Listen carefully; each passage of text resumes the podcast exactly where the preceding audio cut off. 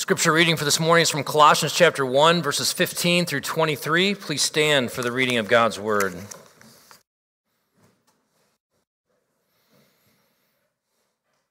He is the image of the invisible God, the firstborn of all creation. For by him all things were created in heaven and on earth, visible and invisible, whether thrones or dominions or rulers or authorities. All things were created through him and for him. And he is before all things, and in him all things hold together. And he is the head of the body, the church. He is the beginning, the firstborn from the dead, that in everything he might be preeminent. For in him all the fullness of God was pleased to dwell, and through him to reconcile to himself all things, whether on earth or in heaven, making peace by the blood of his cross. And you, who once were alienated and hostile in mind, doing evil deeds, he has now reconciled in his body of flesh by his death, in order to present you holy and blameless and above reproach before him, if indeed you continue in the faith, stable and steadfast, not shifting from the hope of the gospel that you heard, which has been proclaimed in all creation under heaven, and of which I, Paul, became a minister. This is the word of the Lord. You may be seated. We're taking a break from our study of Mark's gospel this morning to look at this passage from Colossians. The letter of Paul to Colossians was written around AD 62. Paul was in Rome, he was under house arrest when he wrote this letter. He wrote it to the church in Colossae. We don't know what was going on that occasioned this letter. It's not entirely clear what problem was going on in that church. Uh, but whatever it was, we know from what Paul wrote in this letter was that the answer was a greater vision of Jesus Christ. Something was causing the foundations of their faith to be shaken. They were, they were losing their footing for some reason. They were shifting from the hope of the gospel. We don't know what it was for them, but we know it can be any manner of things for us. I mean, just from a, a, global scale, you know, we were talking about the pandemic. We're, we're talking about economic uncertainty on a global scale. We're talking about political uncertainty at a global and national scale. But of course, you know, bring it down to our lives personally. Maybe a devastating diagnosis that you've received. It may be a difficult marriage that you're in. It may, it may be a series of closed doors as you look for a job or a grad school. It may be deep loneliness. It may be the death of a friend or a loved one. In all these things, we can find at times our faith shaken. The, the, foundation seems to be unsure. Our hope begins to waver. And, and what Paul tells us from this passage that we need is a greater vision of Jesus Christ, of his glory, of his preeminence over all things, of the reality of his resurrection, that our hope of the gospel might not waver. It's the reminder we get from this passage. It's, an, it's a reminder that it is more than appropriate to uh, receive on Easter Sunday as we celebrate the resurrection of our Lord and Savior Jesus Christ. So, three things we're going to see this morning in the time we have remaining. First, that Christ is preeminent in all things. Christ is preeminent in all things. That'll be our first point. Secondly, that by his cross, he reconciled rebels to God. By his cross, he reconciled rebels to God. And then, third, that his resurrection confirms that the Christian story is true. That's where we're headed. But first, let's pray. Heavenly Father, as we come before you this morning, we are so thankful for this reminder from your word. Lord, even though we don't know exactly what was going on in Colossae, we know that this letter was preserved for us down to this day because there are people even now, perhaps here this morning with us, for whom our faith is shaken, for whom our hope feels unsure. And so we pray, oh God, that you would give us the one thing above all things that we need a clear vision of your Son, Jesus Christ. And we ask this in his name. Amen. So, first, Christ is preeminent in all things. This is what Paul tells us in this passage. I want to look at that word preeminent as we see it here. I want to look at the word firstborn as we see it in this passage as well. So take a look at verse 15. In verse 15, Paul writes, He is the image of the invisible God, the firstborn of all creation. And then jump down to verse 18. He is the head of the body of the church. He is the beginning, the firstborn from the dead. Now let's wrestle for just a minute with what that word firstborn means in the Bible. It's important that we recognize that that word does not mean first in order or first in a sequence. It's not referring to chronology, it's referring to hierarchy. It's referring to preeminence. It's referring to rule, to being in the highest place. Now, we know this in part because in Psalm 89, Psalm 89 is talking about King David. In Psalm 89, uh, it says that God will make David the firstborn. You know your, your Bible history and the story of David, you know that David was not the firstborn. He was, he was the run of the litter, if you will. He was the last son and, you know, he was brought in in the end and actually was the one who was declared to be king. But the, but the point was, he wasn't born first. The point was, he would have the rights of the firstborn son. He would be the one who would be considered preeminent of highest worth, receive the greatest share of the inheritance. He's the firstborn, Paul tells us, Jesus is, of all creation. He has the rights and the privilege of the firstborn son. This is a human analogy to help us get at a spiritual truth concerning Jesus. He's the firstborn, he's also preeminent. Take a look at verse 18. Verse 18, he's the head of the body of the church, the beginning, the firstborn from the dead, that in everything he might be preeminent. That word preeminent simply means occupying the highest place. Christ occupies the highest place.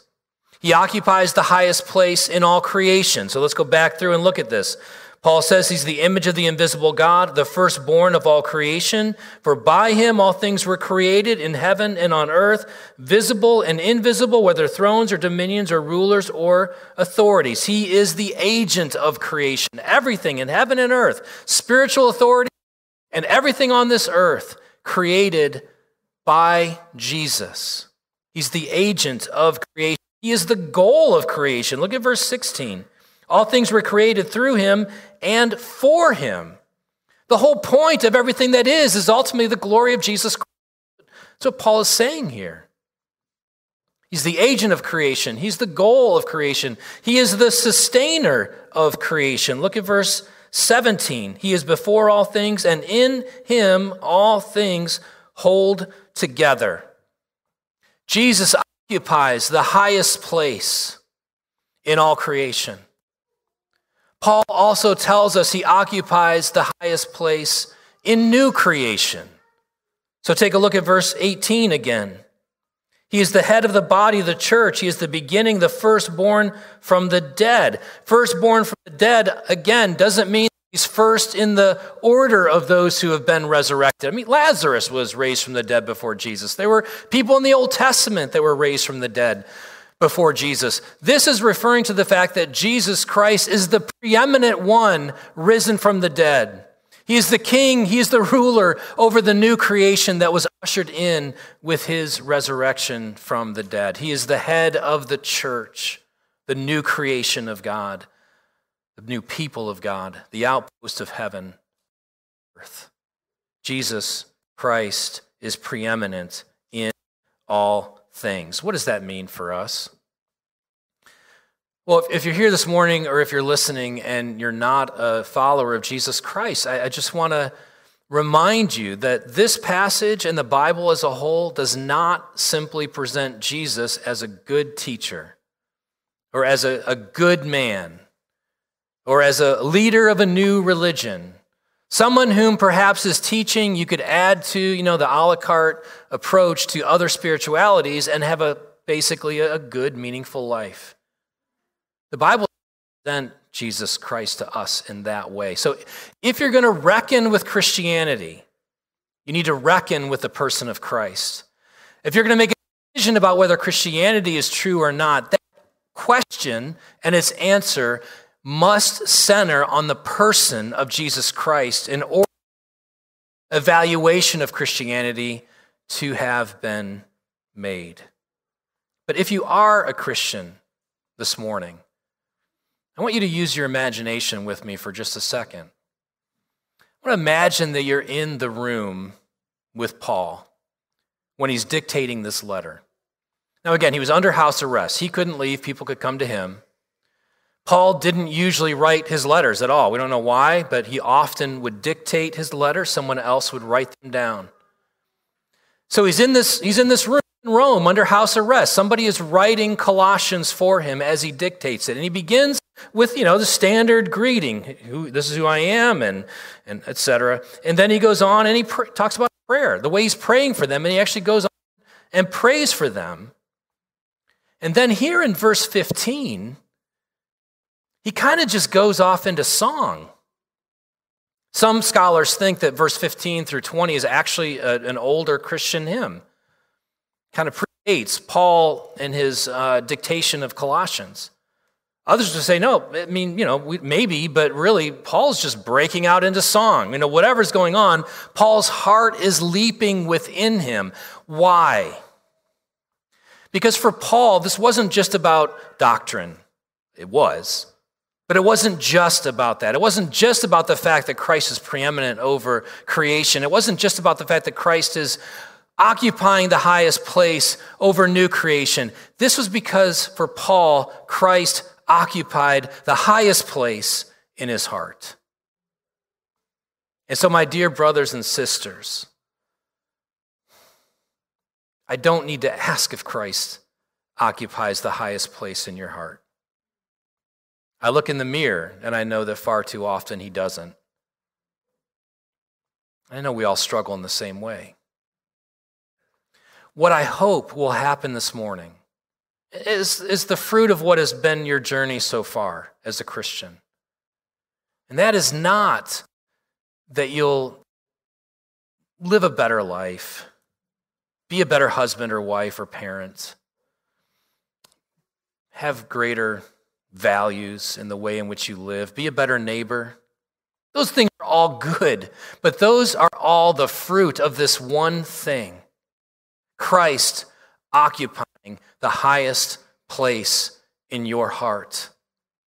If you have one thing to work on for the rest of your life, one thing that you can give yourself to in whatever hours or days or weeks or years remain for you, let it be this thing that increasingly, day by day, Christ occupy the highest place in your heart, that he be preeminent in your life and nothing else. Second, by his cross, he has reconciled rebels to God. He's reconciled rebels to God. Paul tells us in this passage that Jesus is both God and man. Now, we, have seen his uh, as we've, as we've read through this. We've gotten a sense of already, but, but just take a look at some other things that he says. Verse 15, he is the image of the invisible God. Jesus said in his earthly ministry, if you've seen me, you've seen the Father. Everything that we need to know about God is seen in the person of Jesus Christ. He is the image of the invisible God. He is the fullness of God. Look down at verse 19. For in him all the fullness of God was pleased to dwell. You read the Old Testament, and after the temple was built, the glory of God flooded the temple. And what this passage is telling us is that Jesus is the temple. The fullness of God dwells in him. And yet, he bled. He bled. The, passage tells us in verse 20 through him to reconcile to himself all things, whether on earth or in heaven, making peace by the blood of his cross. Verse 22 says, He is now reconciled in his body of flesh by his death. Paul doubles up some words there for body. Soma and sarx. It's just his way of saying his frailness, his humanity, his physical body, this God who is the image of God, this God who is the fullness of God, this God who is before all things, who is preeminent over all things, bled. And he died on a cross. To what end? What was the goal?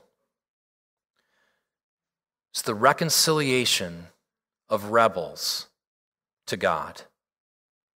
So, what we see in verse 21 and you, who once were alienated and hostile in mind, doing evil deeds, that it is, is a description of what every person is by nature. Until you're ready to acknowledge that, you are not ready to receive the grace of God that is found in Jesus Christ. Again, this is not about an add on to your attempt to live a good moral life. This is about acknowledging that apart from Christ, we are without hope because there is this gap between us and God, this chasm that has been created because of our sin. It's a gap that can't be bridged. It's not about moral distance, it's about steadfast opposition hostile in mind, rebels. That's what we are by nature, apart from God's grace, invading our lives. That's what we are. What has Christ accomplished? Look at verse 22. He has now reconciled in his body of flesh by his death in order to present you holy and blameless and above reproach before him. That describes what the cross accomplishes. Here's the key past tense has accomplished. When you put your hope in Jesus Christ for your salvation, you find that this reconciling work for you is done. It's, it's finished. There's no wondering, what do I need to do in order to get right with God? It's receiving this gift of what God has done in order for you to be right with Him. The, the whole notion, you hear, it, you hear it all the time, right? You need to make your peace with God. No. God has made His peace with you through the reconciling blood of His Son, Jesus Christ, on the cross. All we have to do is open up our hands and receive it by looking to Jesus Christ for salvation. The work of reconciliation is finished. God's wrath has been satisfied. I took that cup on Good Friday and I held it up and I said, This is the cup of God's wrath that Jesus drank on the cross, and there's not one drop left in it, so that we could have only the cup of God's mercy, undiluted, full, found in Christ. Nothing is left for you except God's grace. God's grace. Let me just think about reconciliation for a minute. When you think about somebody being offended, hurt by someone else, the offender, you don't tend to think that reconciliation begins until the offender approaches the offended and says, I'm sorry. The gospel is that the offended, God, pursues the offender, mankind, and pays the ultimate price out of love in order for the offender to become friend. This is the grace of God. It can only be received. Christ is preeminent in all things. By his cross, he has reconciled rebels to God. And then, third, his resurrection confirms that the Christian story is true. Christianity rises or falls on the reality of the resurrection of Jesus Christ. That is the central claim of Christianity that Jesus Christ is God and man. He died on the cross in our place reconciling us to God by in his flesh the wrath that we deserve from God, and then to confirm that everything he said is true, in order to intercede now for us until the day of his return. That's the claim. If that's not true, then nothing that's happening right now matters. If that is true, then everything about Christianity matters. And it matters more than anything else. That's why it's crucial that you consider the claims of the resurrection. Every Easter, I like to, to bring up a few, right? I can only have time for one usually. And I want to I want to hit one to remind us that the, the reality of the resurrection is historically plausible, that this is an event in history, that we can have confidence happened. If you have your Bibles, you can flip back to 1 Corinthians 15. I'm just going to read the first few verses and try to drive this point home. 1 Corinthians 15, Paul, same author as Colossians, writes this Now I would remind you, brothers, of the gospel that I preached to you, by which, which you received, in which you stand, and by which you are being saved, if you hold fast to the word I preached to you, unless you believed in vain. For I delivered to you as of first importance what I also received that Christ died for our sins in accordance with the Scriptures, that he was buried that he was raised on the third day in accordance with the scriptures, and that he appeared to Cephas, then to the twelve, then he appeared to more than 500 brothers at one time, most of whom are still alive, though some have fallen asleep. Then he appeared to James and to the apostles, last of all, as to one untimely born, he appeared also to me. Paul in 1 Corinthians 15 is grounding Christianity, grounding the resurrection in history. It happened. In fact, it happened so recently that there are people still alive who were witnesses to the resurrection, which was a crucial element of verifying a claim. Were there witnesses then and now? And Paul's saying for people that are still alive who witnessed the resurrection, who saw the resurrected Lord. You can go talk to them if you want. Now, 1 Corinthians was written around the same time as Colossians, around AD 60. And Paul is writing to them in 1 Corinthians, reminding them of something that he had taught them previously. So now we're going to work our way back. Remember, Jesus was crucified around AD 30, 33, somewhere in there. So here's Paul now in the mid 50s. He's actually taught them the things that he's reminding them here in 1 Corinthians about. You remember what I taught you? I taught you these things, and now I'm reminding you of these things. So let's say AD, you know, mid 50s. Paul has taught these Christians in Corinth about the death and the resurrection of Jesus Christ. But then Paul said that he himself had received these things. So he was teaching them things that he himself had been taught. Now, when might that have happened? Well, it probably happened at Paul's conversion. So now we're going back into the, the mid 30s, maybe within a year or two of the actual crucifixion and resurrection of Jesus Christ, when Ananias began to teach Paul about Jesus. And Ananias was teaching things that he himself had been taught. We're, we're going back to the very beginning. In other words, this can't be a legend. This can't be something that, you know, the disciples made up somewhere down the road because everyone hoped that it would be true. The fact of the matter is, no one expected this to be true. No Jewish person expected that there would be a resurrection of a single individual in the middle of history. They either rejected the idea of resurrection altogether or they expected a general resurrection of the dead at the end of history. There was nothing that predisposed a Jewish person to believe this story. And yet in Acts chapter 2, we read that with the beginning of the church, there was a mass conversion of Jews to Christianity. And so you've got to ask well, what's the most plausible explanation for that? It's not wish fulfillment. Nobody expected that to be true. Nobody wanted that to be true. They didn't want a spiritual savior, they wanted a political savior. The only and most plausible explanation for the growth of the church and the truth of Christianity is that Christ, in fact, is risen. Christianity rises or falls on the reality of the resurrection. The resurrection happened, and so the story is true. Think of the things that Jesus said. Jesus said, I am the bread of life.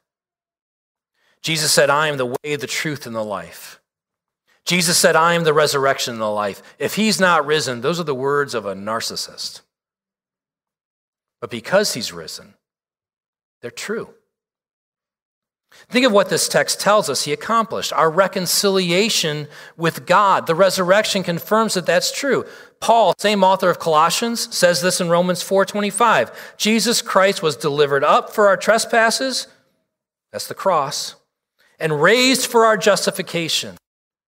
We know that we are declared just in God's sight, forgiven, reconciled, because Christ is risen. And think finally of what is yet to come. I want you to look back at Colossians 1 with me one last time. And look at verse 20.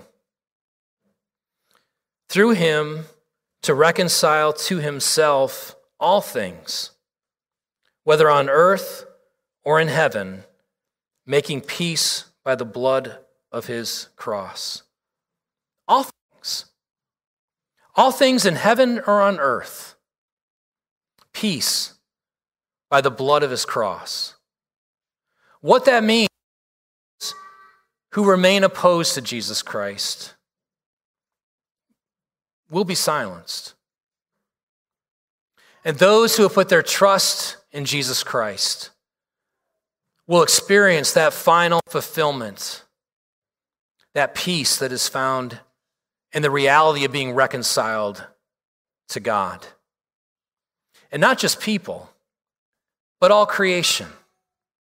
All that was made by and through and for, all that is sustained by Jesus is being made new. the prophecies will come to pass. I think of Isaiah chapter 11, verse 6. The wolf shall dwell with the lamb, and the leopard shall lie down with the young goat, and the calf and the lion and the fattened calf together, and a little child shall lead them. Or Isaiah 35, 5 and 6. Then the eyes of the blind shall be opened, and the ears of the deaf unstopped. Then shall the lame man leap like a deer, and the tongue of the mute sing for joy. For waters break forth in the wilderness, and streams in the desert. Or in Isaiah 65, For behold, I create new heavens and new earth, and the former things shall not be remembered or come to mind. The resurrection is the beginning of the fulfillment of this truth. I love the way Tim Keller puts it in his book on the resurrection that was just released within the last couple weeks. Resurrection doesn't bring hope for the future. The resurrection brings hope from the future. The future reality of the kingdom of God has been in the resurrection of Jesus Christ. When Jesus rose, the reconciliation of all things began. When he returns, that reconciliation will be complete. That is why, as we grieve the death of our brother, John, we do not grieve as those without hope. Because hope is broken in in the resurrection of Jesus Christ. And John has entered in to the fullness of that hope. He's happier now than we are because he is in the unveiled presence of our Lord and Savior, Jesus Christ. The veil remains for us, it will one day be pulled back.